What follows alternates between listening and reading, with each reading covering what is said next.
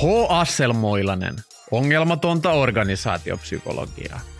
Podcastin tarjoilee henkilöarvioinnin erikoisyritys Asselmointi Oy.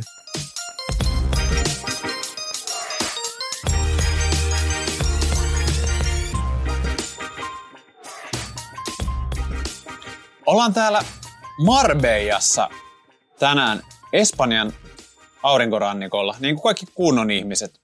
Marbella tunnetaan varmaan lähinnä övereistä kiinteistökaupoista, huumediilereistä ja golfista. Meitä täällä kiinnostaa vain yksi asia, eikä se ole kiinteistökaupat. Meidän asselmointiäijien työ on lähinnä tällaista internetissä sekoilua, eli myyntiä ja markkinointia. Tehdään töitä verkon yli, joten se onnistuu luonnollisesti missä vaan, missä on internet. Vaikka täällä Marbejassa, missä aurinko paistaa. Mutta miten onnistuu Matti Meikäläiseltä etätyö ulkomailla? Tästä puhumme tänään. Tervetuloa H. Asselmoilasen etätyö ulkomailla radion erikoiskuunnelman pariin. Täällä teitä tänään äänipalvelevat Juho ja Matti, terve vaan. Meillä on tämmöinen uusi mielenmaisema. Myös voi sinun korvissa kuulostaa uudelta äänimaisemalta, mutta koeta kestää. Tämä jakso on nyt tätä, me ollaan parvekkeella, tuossa näkyy vuoristo, aurinko paistaa. Me ollaan täällä Marbellassa, niin kuin Juho sanoi, täällä on kaikki muitakin suomalaisia bisnesmiehiä, rosvoja sekä yritysjohtaja, eläkeläisiä. Kaikkia niitä yhdistää se, että ne pelaa meillä golfia ja terveemmät sitten myöskin padelia. Joo, siis tämä oli yllättävä tieto mulle. Eilen siis juteltiin meidän uutta neuvonantajaa Jani Asunmaata. Ja Ei per... ole tulos meidän neuvonantajaksi. no, pelattiin Janin kanssa golfia. Jep. Kuusi tuntia, aika pitkä kierros meistä riippumattomista syistä. Ei ollut myöskään Janin vika. Ei ollut myöskään Janin vika, tehtäänkö sekin tässä selväksi, mutta Jani paljasti, että, että täällä niin aurinkorannikolla on kolmenlaisia ihmisiä. Täällä on exitin tehneitä entisiä tai nykyisiä yrittäjiä – sitten täällä on eläköityneitä lentokapteeneita ja johtajia, joiden eläketulot riittää täällä olemiseen. Ja sitten on semmoisia kolman, kolmansia tyyppejä, joista kukaan ei oikein tiedä, että millä ne on rahansa tehnyt, mutta niillä on paljon käteistä. Ja, mutta ei mainittu niin kuin asiantuntijatyötä tekeviä etätyöläisiä ollenkaan. Et se ei kuulunut niin kuin tähän jaotteluun. Et hän ei ainakaan semmoisia ihmisiä täällä havainnut. No kyllähän Jani sanoi, että täällä on sitten niitä puhelinkeskustyöntekijöitä, mutta niillä ei ole varaa hänen kanssaan käydä pelaa golfia. Aivan. Siitä oli juttu. Se liittyy siihen. Joo, esimerkiksi meidän assistentithan on täällä Kyllä. Fugessa ja tekee täältä hyvin hommia. Mutta aika semmoinen nopea kritiikki, mikä helposti tulee tästä asiasta esiin, on se, että joo, joo, no kivahan siellä on Marbejassa tehdä LinkedIn-päivityksiä ja soitella myyntipuheluita, mutta aika montaa työtä ei pysty tekemään etätyönä ulkomailta käsin. No tätä asselmointijuttuahan pystyy ja meidänkin monet konsultit tekee ulkomailta, mutta mikä Matti sun, jos sä mietit muita duuneja, sullakin on muita töitä, vaikka sitä ehkä uskoisi, niin miten sä niitä arvioisit, että pystyisikö se tekemään niitä vaikka täältä käsin? Mun mielestä tuossa oli ensin tuohon Janin tuota kategorisointi, niin se oli vähän tuonne Thomas Erikssonin idiotit ympärillä, niin tyyppinen kategorisointi. Tässä on nämä punaiset, siniset ja keltaiset. Se oli erittäin helposti lähestyttävä ja ymmärrettävä, tästä ymmärrettävä kategorisointi. Seuratkaa tätä tilaa, tästä tulee varmaan sellainen persoonallisuustesti, jota pääsette tekemään tiimipäivässä, niin ymmärrätte toisianne paremmin, että oletko eläköitynyt yritysjohtaja vai huumekauppias. No. Joo, muita töitä. Tota, uh, joitain pystyy, joitain ei. Siis mulla on oikeastaan ainakin kolme semmoista identiteettiä. Mulla on tämmöinen McKinseyn neuvonantajahomma, jossa mä käyn siellä toimistolla auttamassa niitä konsultteja niiden kiireisessä elämässä ja niiden tota, haasteiden kanssa. Sitten tämmöinen terveystalon työ, jossa mä näen sitten näitä niin kuin työterveysasiakkaita, jotka on useasti vaikkapa masentuneita tai burnoutissa tai sitten niillä on joku muu sellainen tilanne, joka liittyy siihen työterveyshommaan. Mm. Ja sitten mä oon tämmöinen urheilupsykologi. Se urheilupsykologin homma toimii hyvin, koska niin kuin suurin osa siitä tapahtuu etäällä kuitenkin. Urheilijat ei koskaan urheile työpaikalla, ainakaan mun työpaikalla. Niin että aina joutuu menemään johonkin pukukoppiin tai golfkentän laidalle tai jonnekin turnausmatkalle tai Skypessä niin kuin korvanapit korvilla. Silloin kun vielä pelattiin KHL se jääkiekkoa, niin mulla oli useampi KHL-jääkiekkoilija, niin ne oli siellä jossain Venäjän aroilla. Ja sitten ne soitteli sieltä niin, että pitäisikö hankkia kitara sanoin, että pitää hankkia, koska siellä tota, harjoituskeskuksessa ei ole mitään tekemistä. Kitarasoitto on kiva tekemistä. Niin niitä hommia pystyisi. Terveystalo varmaan niin kuin alkaisi kitisee, että tota, tämä ei ole semmoista GDPR-turvallista touhua, mm. jos mä puhun jonkun Jamin kanssa. Mm. Joo, toi on mun mielestä vähän niin kuin, just mietin tätä sote-alaa, ja siinähän paljon puhutaan työvoimapulasta ja siitä, että on vaikeuksia houkutella, mm. niin esimerkiksi tämmöinen mahdollisuus tehdä vaikka etälääkäri vastaanottoa ulkomailta käsin voisi olla merkittävä vetovoimatekijä, mutta siinä tullaan just tämmöisiin nihkeisiin niin kuin lainsäädännöllisiin juttuihin, ikään kuin se olisi joku ongelma, että Espanjasta käsin tehdään töitä, että suomalaisten tietoja valuu ulkomaiseen internettiin. Mm. Siinä on mm. vähän tämmöistä ehkä osittain hysteeristäkin, mutta toisaalta kun meillä on ollut tätä vastaamo ja muuta, niin ehkä ymmärtää, että ihmiset on aika tarkkoja näistä niin kuin potilastiedoista. Niin, Suoma, Suomessakin on hakkereita, niin kuin niin. ihan kot- kotoperäisiä hakkereita. Joo. Joo, mutta se EU-alue on varmaan ihan ok niin kuin GDPR-näkökulmasta tämmöisessä yleisbisneksistä, mutta sitten sote-alalla on tämä erityinen haaste, että se ei riitä, että se on EU-ssa, vaan sen pitäisi olla niin kuin Suomessa niiden kaikkien tietojärjestelmien. Joo, no mä mietin omia hommia.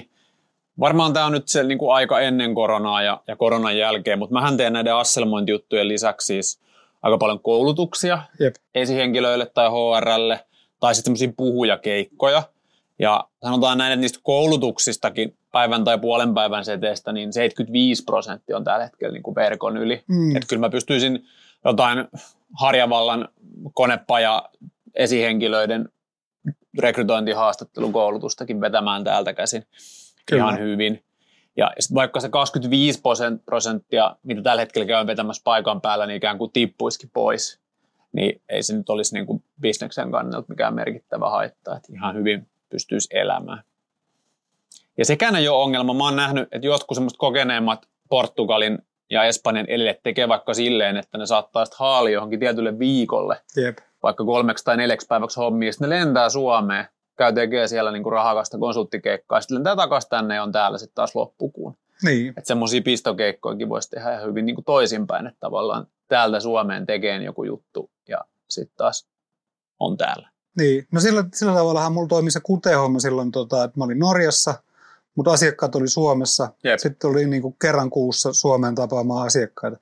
Se oli 10, 15, 15 vuotta sitten jo, silloin ei ehkä tämmöinen niin etäpalaveri-homma ollut vielä ihan voimissa, että asiakkaita piti mennä tapaamaan oikeasti sinne toimistolle. No hei, joku asiaan vihkiytymätön ja, ja henkilö, joka ei ole päässyt olemaan täällä Marbejassa ja Palmujen huiskeessa ja, ja tota, muussa, niin voisi kysyä myös kysymykset, miksi ihmeessä kukaan haluaisi mennä ulkomaille. Et Suomihan on maailman paras paikka maailman onnellisin maa ja näin. Miksi ikki, ihmeessä kukaan haluaisi pois Suomesta? Niin onko sinulla tähän jotain näkemystä? No ei, mä ymmärrä sellaisia ihmisiä, jotka haluaa pois Suomesta. Minusta se on hyvä olla mutta semmoisen keskustelun kävi joskus Uber-kuskin kanssa. Tämä varmaan tapahtuu ehkä Australiassa tai jossain muualla. Ja sitten tätä semmoista, mä oon tämmöinen kepeä taksikeskustelija, niin mä kysyin Uber- tai taksikuskilta, että tota, minkälaisia asioita mun pitäisi tästä Etiopiasta ymmärtää, että mitä ne etiopialaiset on keksinyt, niin kepeästi taksikuski sanoi, että etiopialaiset on keksinyt sekä ihmiskunnan että kahvin. Mä ajattelin, että on kevyt heitto tähän kohtaan. Että no, sitten sä kysyt, mitä te siellä Finlandiassa olette keksineet. Mä mietin, että ollaan mennyt kaikenlaista, että tässä on tämä tekstiviesti, text message, you know, ja sitten mm. tämmöinen kuivauskaappi, drying cupboard, aivan niin kuin huikea keksintö. Aivan hillitön. Ja aivan, mämmi. Mämmi. Se ei tullut mieleen. Sitä olisi ollut hankala kuvailla. Mämmi. What's mämmi in English, please? Astian kuivauskaappi kuivataan astiot. Tosi näppärä. Muualla ei ole vaan niin kuin ymmärretty sitä. Siellä on semmoisia astian kuivauspyyhkeitä. Aika kummallista. Ja Mä mietin itse, että varmaan niin kuin Suomen ja Etiopian kohdalla tuli tasapeli, jos niillä oli kahvia ihmiskunta, meillä oli astiakaappi tekstiviesti. Että on keksitty paljon hyvää, mutta miten tämä sitten niin kaikki liittyy yhtään mihinkään? Tuli miettineeksi sitä, että ajalasku alussa ja ehkä muutama sata vuotta sitten niin ei, ei ollut mitään etätöitä. Mm. Kaikki työt oli käytännössä etätöitä. Ainoastaan niin kuin paikan päällä töitä teki seppä ja ehkä joku torikauppias. Mutta kaikki muut oli etätöitä. Sotilas kävi etällä sotimassa maanviljelijä kävi maata viljelemässä sille maanviljelypaikassa ja katon tekijä teki kattoja siellä, missä kattoja piti tehdä ja näin päin pois. Kaikki oli etätöitä. Et meillä on tämmöinen hyvin, hyvin lyhyt ajanjakso historiassa, että meillä on yleensäkään ollut mitään niin työpaikkoja. Mm. Silloin kehryjen aika piti tehdä niin tehdastyöt siellä, missä ne tehtiin, mm. mutta sekin alkoi jo muotoutua etätöiksi. Et jotkut tehdastyöläiset teki jotain pikkuosia siitä työpäivästään niin kuin himassa. Joo. Se oli ehkä ensimmäinen niin etätyön airut, se henkilö.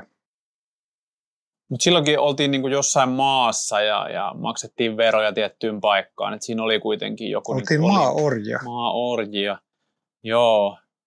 Mulla on pitkään ollut semmoinen haave, että mä haluaisin viettää paljon enemmän aikaa. Niin, ää, en täällä Marbejassa, vaikka tämäkin on hieno paikka, vaan nimenomaan Portugalissa. Ja mitä eteläisemmässä Portugalissa, niin oikeastaan sen parempi, koska siellä on lämpimämpää ja 300 päivää vuodessa paistaa aurinko. Eikä porokolareet niin kuin pohjois Hyvin vähän porokolareet, siis ihan ei ole yleisimpiä kuolinsyitä esimerkiksi Portugalissa. Etelä-Portugalissa. Ja mä oon päässyt jonkun verran sitä toteuttaa, olen päässyt olemaan Portugalissa, mutta en ole vielä hirveästi päässyt sieltä käsin työskentelemään. Että se on ollut lähinnä yksittäisiä palavereita ja sähköpostia ja somettamista. Mutta mut mulla jotenkin kohta nelikymppisenä ukkona on semmoinen havainto itsestäni, että mä jotenkin tykkään tämmöisestä lämpimästä ilmanalasta. Siis täälläkin on nyt 20 astetta, 22. Me ollaan nyt varjossa, tässäkin on ihan mukava ulkosalla. Ollaan parvekkeella. No parvekkeella paljastettakoon sekin nyt, mutta ei kerrota tarkempia koordinaatteja, ettei, ettei vakoja tuu tänne ku- kuunnellessaan livenä tätä lähetystä. Ihan myös. Mutta jotenkin se, että, että sitten siellä Suomessa on monesti kylmä ja, ja myös esimerkiksi syksyisin tai talvisin myös aika pimeä, niin se vaikuttaa kyllä ainakin mulle semmoiseen mielenmaisemaan, ehkä mielialaankin, mutta ennen kaikkea just siihen, että, että, että miltä maailma näyttää ja näyttääkö niin kuin asiat mahdollisuuksina vai, vai uhkina. Ja sitten myös tykkään siitä, että mä oon pois sieltä mun kotitalosta, sieltä omakotitalosta. että ei tarvitse niin murehtia sitä, että miten nyt ne tulvivat salaojat tai, tai toimimattomat huonosti asennetut sähköliitännät tai, tai muut asiat, jotka siellä kotona helposti alkaa niin stressaamaan ja tulee semmoista to-do-listaa, niin jotenkin niin kuin, täällähän on kaikki kämpät ihan paskas kunnossa, mutta se haittaa, kun ei täällä ole kylmä, niin se ei niin kuin ole väliä, että vaikka ei lämmitys toimi tai vedet kulje. Kaikki on sieltä ihan hyvin, että voi mennä kahville tuohon rantapulevardille. Niin, jotenkin mun mielestä ehkä tuossa on sana harha, että et, et, et ole niin kuin ymmärtänyt sitä, että arki seuraa – sinne, missä arkeasi vietät. Mm. Että sitten tietysti, jos sä tulisit tänne tai sinne pohjois etelä Portugalin tekee sitä hommaa, niin sit sua huolettaisi se, että lapset söis torakoita ja kompostuisi niin altaa reuna ja löisi päänsä. Niin. Ne huolet olisi toisenlaisia, ne ei liittyisi siihen salaojaan tai räntäsateeseen. Niin, Mutta ar- arkihan kuitenkin niin kuin seuraa ja ne arjen huolet ja murheet. Että sitten mm. se sun koti olisi siellä etelä Portugalissa niin. ja sun pitäisi niitä rännejä siellä huonata. Se voi olla totta. Tietysti sitten voi miettiä, että kannattaako Portugalista ostaa omistusasuntoa vai... Kannattaako Lempäällä ostaa omistusasuntoa? No kyllä, jos haluaa viisi makuuhuonetta, niin se on ainoa vaihtoehto. Ei ole vuokralla paljon sellaisia. Mutta Portugalissa voisi ollakin. Tässä oli myöskin kiinteistökehittäjä Lempäällä. Niin, jos teillä on Lempäällä hyväkuntoinen vuokra-asunto, missä on viisi makuuhuonetta, niin on kyllä kiinnostunut keskustelemaan. Mm, LinkedInistä löytyy yhteystiedot. Sieltä löytyy ja googlaamalla siis, ja miksi Juho ei jo nyt tee Portugalista etätöitä, siis ei mun työssä ole mitään semmoista estettä, niin kuin sanoin, että hankalinta on varmaan siirtää niin kuin puolison työ ja lasten koulut. Et varmaan ennen kaikkea se puolison työ. Kyllä mä luulen, että lapset pääsee kouluun joka paikassa. Kun... Aurinkoranniko ala Niin, Suomal tai Portugalin englanninkielinen koulu tai Jep. joku. Ja, ja vaikka nämä meidän hommat on ihan hyviä hommia, niin ei näistä ihan niin paljon rahaa saa, että voisi vaimolle sanoa, että eikö sun kannata lopettaa toi työnteko loppuelämäksi ja elää vaan mun siivellä. Ja sitten siihen liittyy semmoinen asia vielä, että vaimo ei ehkä myöskään niin kuin haluaisi sitä, koska raha on yksi asia, mutta kyllä aikuiselle ihmiselle pitää olla järkevää tekemistä. Palataanpa tuohon alkuperäiseen juttuun. Oltiin asuimaan Janin kanssa. Terveisiä Janil, hieno mies ja hieno golf swing ja kaikki hyvin. Voitti eilen muuten. No en tiedä, kuka tässä nyt kilpailemaan lähti, mutta kuitenkin. tota, niin kyllähän Janikin sanoi, että täällä on sitten ne arjen omat ongelmat. Että mun mielestä tuohon pitää niinku jollain tavalla ymmärtää se, että arki seuraa. Ja sitten toinen juttu on se, että yhteisö on tärkeää. Että mun käsityksen mukaan Lempäällä on helpompi tänne suomalaisen luoda itselleen yhteisö mm, ja mm. lasten saada jalkapallokavereita ja näin päin pois. Kyllä. Jos sä oot niinku ihan irtolaisena täällä vaikka Marbejassakin tekemässä niitä etätöitä, niin ehkä kahden kuukauden jälkeen se alkaa käymään aika tylsäksi ja aika hankalaksi, jos ei sulla ole mitään yhteisöä tai mitään harrastusta tai mitään ihmisiä, että sä oot vaan Jep. sen perheen kesken siinä. Kyllä. Että ei tämä ole pelkästään niin kuin vaan tota, lemoncelloa ja auringonpaistetta. Voi se olla. Ehkä joillekin on. Joo. Ja kyllä tuossa on niinku asioita, mitkä siellä kotopuolessa on hyviä. Että mä esimerkiksi huomaan suhtautuvani tosi intohimoisesti esimerkiksi jääkiekkoon, yleisesti kaikkeen jääkiekkoon ja toissijaisesti tai erityisesti niin kuin omien las, lasten jääkiekkoharrastukseen. ja Penguinsin pelejä. Joo, joo. Mä tykkään paljon enemmän lasten jääkiekosta kuin mistään muusta, mitä mun elämään kuuluu. Et se on niin kuin yksi ihan huippuasioita.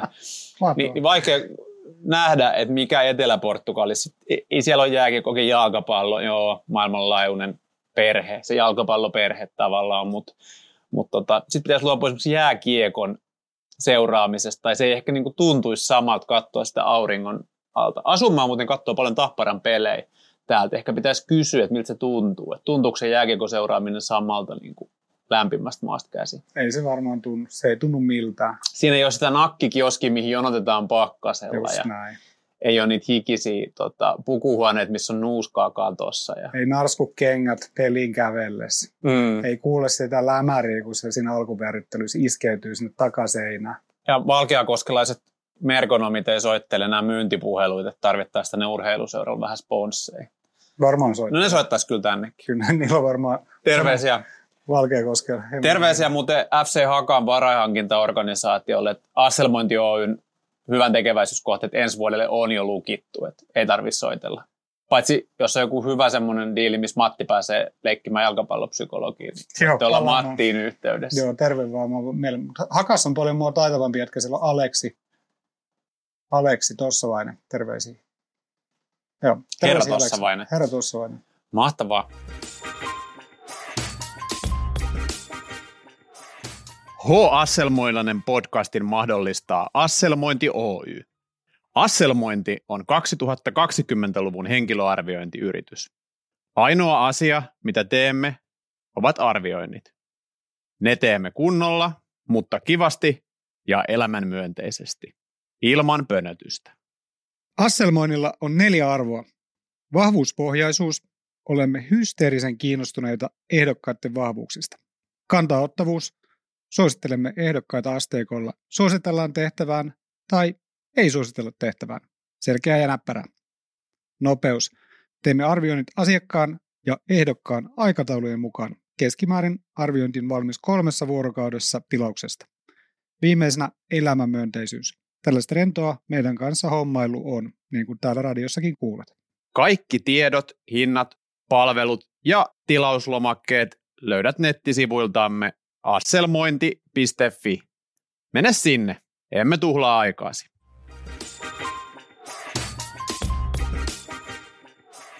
Mutta oikeastihan tässä asiassa on myös meitä niin osaavampia henkilöitä, jotka tietää tästä etätöistä ulkomailla, vaikka sitä ehkä voi uskoa, että semmoisia henkilöitä löytyy.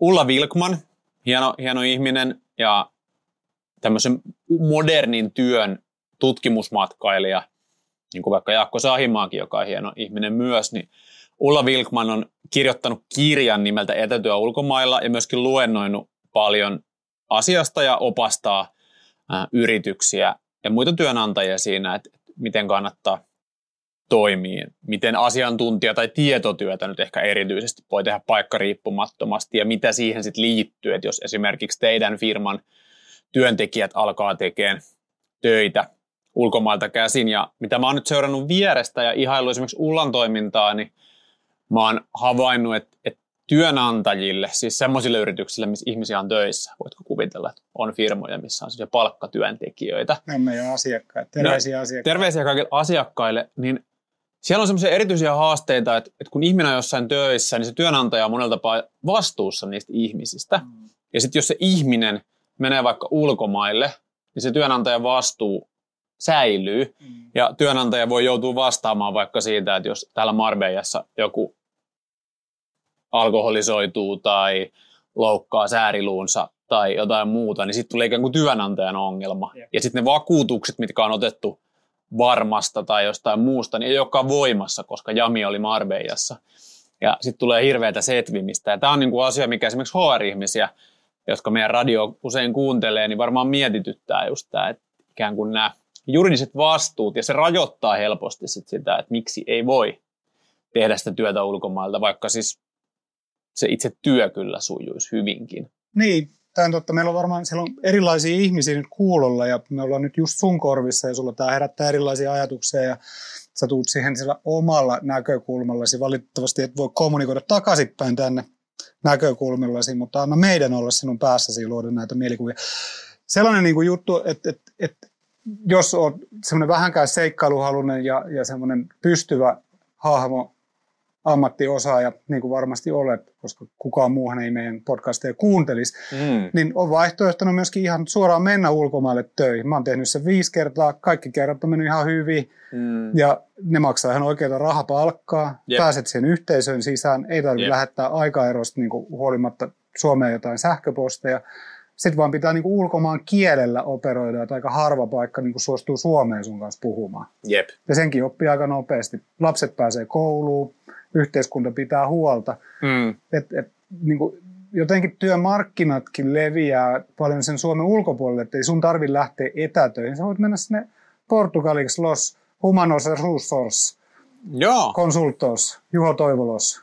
Mutta tuossa tullaankin ehkä yhteen juttu, että minkä takia tämä nimenomaan firma Suomessa, Perse Marbejassa tyyppinen asetelma hmm. on niin houkutteleva, että sä pystyt ikään kuin laskuttaan Suomen hinnoilla Totta. ja elämään niin kuin, näillä hinnoilla. No Marbella nyt ei edullinen paikka, mutta esimerkiksi Portugali on hyvin edullinen Suomeen verrattuna. Et jos se saa niin kuin yhdistettyä se, että palvelee suomalaisia asiakkaita, niin, niin, niin siinä voi ikään kuin netota ihan hyvin, mutta toki sitten on niin kuin paikkoja maailmassa, jotka on niin kuin vielä parempia palkanmaksajia kuin Suomi, toki niin myös kalliimpia paikkojakin. Kyllä. Ja helvetin raskasta niin kuin on myöskin hankkiutua ulkomaille töihin, että se vaatii ihan älyttömästi töitä. Mm. Tai ihan älyttömästi tuuria tai sitten näiden kahden asian niin kuin yhdistämistä. Että se ei ole millään tavalla niin kuin, paljon helpompi hakea Valkeakoskelta töitä Kyllä. kuin jostain niin kuin Vatikaanista.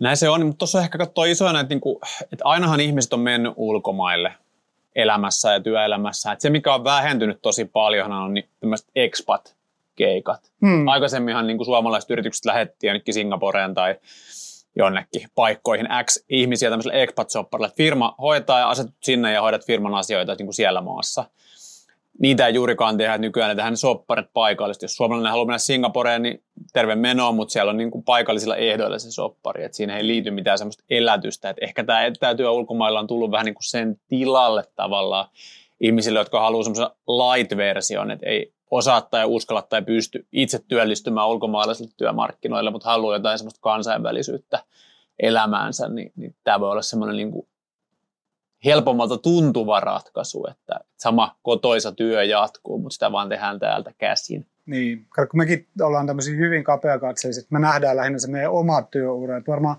80-luvulla globalisaatio aiheutti just tuommoiset, että ihmisiä alkoi siirtyä ja oli tämmöisiä mm. niin maailmanlaajuiset markkinat ja Leverindus tarvii jonkun kemistin sinne tota, Leatherheadin toimistoon ja, ja mun isä lähetettiin sinne ja mm. perhe mukana ja se oli ihan hyvä diili niin kuin kaikille ja opettiin vähän puhumaan englantia ja näkemään maailmaa ja sitten tuli 90-luku niin kuin opiskelu aukesi, EU avasi mahdollisuudet lähteä mm. niin kuin maailmalla opiskelemaan ja, ja tuli tämmöisiä vaihtoehtoja. Ja sitten 2000-luvulla, 2010-luvulla ehkä tämmöinen niin nomandityö, että mm. läppäri ja kaikki muut, sun ei tarvi enää olla siellä toimistossa, vaan kaikki tapahtuu siinä ruudulla. Ja varmaan seuraava iteraatio on jotain muuta ja voi olla tämmöinen globaali työmarkkina-alue. Että sit, jos sä oot siellä, niin sä saat semmoista palkkaa ja, ja hyväksy se. Ja ehkä tämä maailma niin muuttuu ja se murros tulee siitä. Ja kyllähän se etiopialainen, joka lähti sieltä silloin 70 miljoonaa vuotta sitten kantamaan vettä siinä tyhjäksi imetyssä munassa ympäriinsä, niin kyllähän sekin muutti paikkaan.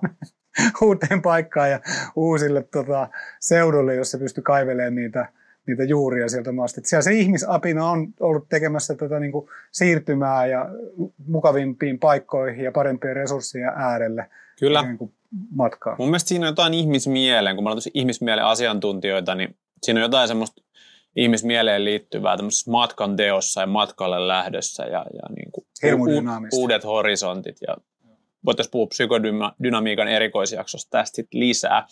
Mutta koska Matti, mä oon saanut nyt tänne studioon niin sun kaltaisen kansainvälisten elämien ja työelämien asiantuntijan, niin mulla on muutama tämmöinen täsmäkysymys, mitkä mua askarruttaa, ihan käytännön asioita. Sulla on ehkä kokemusta niistä. Joo, kaikki keskustelut aloivat sillä how you doing, ja sitten se How you vastaa how doing? you doing. Joo, se ja, ei kysy, ja se ei se, oikeasti ole kiinnostunut. se ei ole koskaan kiinnostunut, kuuluu. että how you doing. Se on Aivan. se tapa sanoa päivää. Aivan. Joo, ole hyvä. Setä sanoi päivää. Tai täti. Uh, aikaero. Meillä on tarkoitus siirtyä kohta seuraavaksi tuonne Australian käsin. Se kun lento Se- lähtee. Kun lento lähtee, että limusiini tulee hakemaan meidän työmiehet täältä Datsalta. Niin tota, se on aika merkittävä. Yhdeksän tuntia taisi olla Helsinki-Sydney. Jep. Niin tota, miten me hoidetaan homma? Meillä on kuitenkin tämmöistä tiettyä synkronisuutta tässä meidänkin toiminnassa ja asiakkaat monesti haluaa, että pitäisi virka-aikaa jotenkin kommunikoida, niin miten me, miten me siitä selvitään? Onko se, onko se sun, sä oot ollut siellä aiemminkin? Mä en ole. Siksi kysyn, että miten tämä hoituisi. No ensin me keskustellaan koalakarhun kanssa asiasta, joka muuten ei ole karhu. Mm. Toisen podcastin aihe. Uh, siis kyllähän se onnistuu. Me ollaan jonkun verran jo niinku tätä siirtymää tehty. Meillä on tämmöistä virtuaaliassistenttia, joka hoitaa semmoisen niinku ad hoc työn. Mm. Juoksevat asiat. juoksevat asiat. Sitten ne meidän etevät erinomaiset ja osaavat asselmoijat hoitaa ne kaikki todelliset työt. Mm, ja monet niistä on niin kuin Euroopan aikavyöhykkeillä. Niin, suunnilleen jo suurin osa tai lähes kaikki. Ja sitten sä pystyt lähettämään niitä laskuja sieltä myöskin niin kuin paikallista aikaa iltapäivällä, jolloin ne iskeytyy tänne aamupäivällä. Niin se on ihan ok. Et Jep. kukaan ei odota meidän laskuun niin tietty kellonaikaa. Et kyllä se menee ihan hyvin. Mm. Ainoa on niin kuin se haaste että silloin, kun asiakas haluaa tavata meitä. Pyytäisin kaikki asiakkaat, jotka haluaa tavata meitä, että tapaisitte meitä niin kuin aamupäivällä. Se on meidän ilta. Me ollaan silloin niin kuin parhaimmillaan ja saatte parasta palvelua. Suomen Niin ehkä vähän semmoista Mm, pientä epäsuhtaa tulee, että, että joku soittaa Suomen aikaa iltapäivällä, Australian aikaa yöllä. ei olla vastaamassa. Sitten aamulla katsot, että jahas, taas on tullut seitsemän puhelua. Soitat saman tien, niin kello on kolme Suomessa. Moro, Juho tässä terve, olit soitellut. se, silloin käydään mielellään Joo, keskustelua. pitää muistaa pitää puhelin äänettömällä. Se on totta. Joo. Mä oon vähän tämmöinen stressaantuva henkilö, niin stressaannunkohan mä siitä, kun mun puhelin soi siellä yöllä. Varma, varmaan stressaannut. Mutta on onneksi myös siellä on jotain koala, mennään taas koalan kanssa juttelee, niin se helpottaa. emotional support animal, niin voit halata vompattia ja koalaa. Se on tärkeä. Ja tota, ei sit, se on oikeastaan aika kivaakin, kun sä aloitat työpäivän, niin sulla on kaikki ne edellisenä iltana kasautuneet jutut, sä pystyt tekemään ne. Mm. Sitten sä huomaat, että okei, kello onkin 9.15, kun sä oot varttiset aloittanut työt, niin kaikki työt on tehty. Niin sitten sä voit niin kuin, hengata vaan seuraavat kuusi tuntia ja mitään Tiedätkö- ei ole tulossa. tiedätkö, nyt kaikki Elisalla kuulolla, koska mä rupesin miettimään, että onkohan nyt niin kuin vuonna 2023-2024 jo mahdollista saada esimerkiksi sellainen, että puhelimeen saisi semmoisen automaattitekstarin, että kun tulee puhelu, niin se laittaisi sille tekstarin, että hei, olen Australiassa, aikaeron vuoksi minun on hankala keskustella puhelimessa, voitko laittaa asiasi sähköpostille? Sä voit rakentaa semmoisen robotin, joka painaa sitä kieltä. Niin, mutta onkohan näissä liittymis- ja vehkeissä, mitkä maksaa maltaita, niin on semmoinen ominaisuus? Joo, päivittäkää sinne kaikki hyödylliset ihmiset sinne LinkedIniin. Kertokaa. Täkätkää Juho ja Matti siihen. Niin tota, Miten mä saan kiinnostunut. ihmisille automaattisesti menemään tekstarin, ketkä koittaa soittaa, että laita, laita mailia, kiitos. Mun mielestä olisi hyvä, jos laittaisi joka päivä kaikki sun siirtyä- kontakteilla. Mä voisin siirtyä pysyvästi nimittäin siihen. niin ei tarvitsisi ottaa mitään puheluja vastaan. Asiakkaille täyttäkää tilauslomake. Niin, kyllä. Joo. Ei sitten tule mikään ongelma, eikä tämä muutenkaan tämä etätyö ole ongelma. Siis aikaerot ha- haastaa, mutta sitten ihmiset on hyvin joustavia. Et kyllä mä tiedän ihmisiä, jotka niin kuin, on maailman äärissä ja tekee sit kummallisiin aikoihin töitä. Mm. Että sitten se vaan haastaa sitä sun omaa elämänhallintaa, että onko kiva olla töissä silloin, kun kaikki muut nukkuu. Mm. Kyllä. Ei välttämättä, mutta, mutta maailma on kuuma paikka. Onko tämä niinku, jakaako tämä ihmisiä eriarvoistaako tämä jotenkin, onko tämä tiedostavan ihmisen niinku huoli, että, että me ollaan tämmöistä etuoikeutettua porukkaa, jolla on tämmöinen mahdollisuus ja sitten lähihoitajat Lempäälässä ei pysty tähän, koska heidän pitää olla tekemässä sitä lähihoitajaduunia Mm. mm. siellä. Onhan se. Siis ihan hirveästi. Siis monet työthän on just semmoisia, niin kuin Mm. aloitettiin, että niitä ei voi tehdä Mm. kuin etänä, mutta silti jossain tietyssä paikassa. Että hankala Mm. tehdä täältä putkimiehen hommia lempäällä. Niin, Että se kyllä. ei vaan onnistu, tai sairaanhoitajan työtä tai, tai montaa muuta työtä, että asfaltti pitää laittaa sinne kadulle, missä se on. Niinpä. Että tämä on tämmöinen niin toimistotyöläisen Mm. ongelma. Ja me hirveän kapeakatseisesti nähdään maailma täynnä toimistotyöläisiä. Kyllä. Se ei ole. Siis on myöskin lisäravinteiden On- myyjiä. On myös niitä toimistotyöntekijöitä. On. Hei. On muitakin. Vielä yksi asiantuntijakysymys, kun oot sellainen, niin Pseudoasia. mehän tehdään paljon tämän niin kuin tiedon valtatie, eli internetin kautta. Ja Suomessa on, me on eniten 5G-verkon käyttöön. Me ollaan totuttu, täällä Marbejaskin on muuten yllättävän hyvä netti. Aivan- Latailin vähän aivan videoita tuonne palvelimelle, niin huomasin, että ei, täällä on varmaan valokuitu. Niin tota, valokuitu. Niin tota, valokuitu. Niin tota, hieno tommonen efekti, ehkä huomasitte. Onko kaikkialla maailmassa jo asiat siltä osin hyvin, voidaan luottaa, että mihin tahansa mennään, niin löydetään riittävä internetsku videopalvereihin ynnä muuhun. Minkälaisena asiantuntijana pidät mua? Kaikkien En- en asioiden. Sä oot mun yhtiökumppani, en mä kevyin perustein sua tähän tähän en ole minkään niin kuin Intian, No Intian omien internetin kokemustasi. Kerro, omi, kerropa omista kokemuksista. Toimiiko internet maailmalla? Kyllä toimii. Noniin. Joo, kyllä toimii. Internet toimii maailmalla. Hyvä. Ei mun mielestä se on semmoinen asia, josta ei kannata huolestua. Siis monista asioista No, kannattaa. kuulijoille myös tiedoksi, koska joku No. saattaa miettiä semmoista asiaa. Niin, mutta muista ottaa semmoinen tota adapteri, adaptori. Internet-adapteri, koska Mukaan. suomalainen internet ei, Ei vaan- ulkomailla. Ei vaan se toinen, toinen tärkeä ainesosa, jota internetin tarvii, eli sähkö. Sähkö tulee erilaisista töpseleistä. Ja mä ajattelin, että on internet-adapteri, missä Hei. se internet suodattuu. Nyt tässä on tämmöinen neuvo maailman, ma- maailman kansalaiselta. Ja nyt teidän pitää kaikkien kuulijoiden niin kuin, päättää, että onko tämä hyvä neuvo ja tottelitteko tätä vai ette. Kun matkustatte Englantiin, sellainen on kolme töpseliä siinä niin, Mm. niin kuin, Yes. tota, sähkötöpselissä. Se alin töpseli on maadutus. Sieltä ei tule mitään sähköä, mutta sä Mm. pystyt työntää sitä sun suomalaista pistorasiaa siihen niihin kahteen ylimmäiseen. Pois lukien tilannetta, jos sä työdät sinne rautalusikan sinne alimpaan, niin silloin se aukeaa ja sä pystyt laittaa suoraan sen suomalaisen töpsön siihen pistorasiaan. Ja sä saat sieltä suomalaista kunnon sähköä. Mutta nyt mietit, että osaatko laittaa oikeasti oikeaan niihin reikään sen rautalusikan. Jos menee väärään reikään, en ota mitään vastuuta. Vaikea nähdä, että voisi mennä keltään millään tavalla pieleen. No koska... siis, jos ehdotus että laittakaa niinku rautalusikoita, semmoisia pieniä teelusikoita töpseleihin, niin mi- mikä voi mennä vikaan? Virkkuun koukku on toinen hyvä. ei juuri mikään, mutta niin kuin kaikissa hyvissä ohjelmissa, kuten Pikku se on totta, tämä oli tärkeä vinkki. Joo, joo, tää oli hyvä. kirjakkaa ylös. Voitte laittaa myös joku puutiku sinne, jos jännittää se rauta. mutta- Jätski tippa.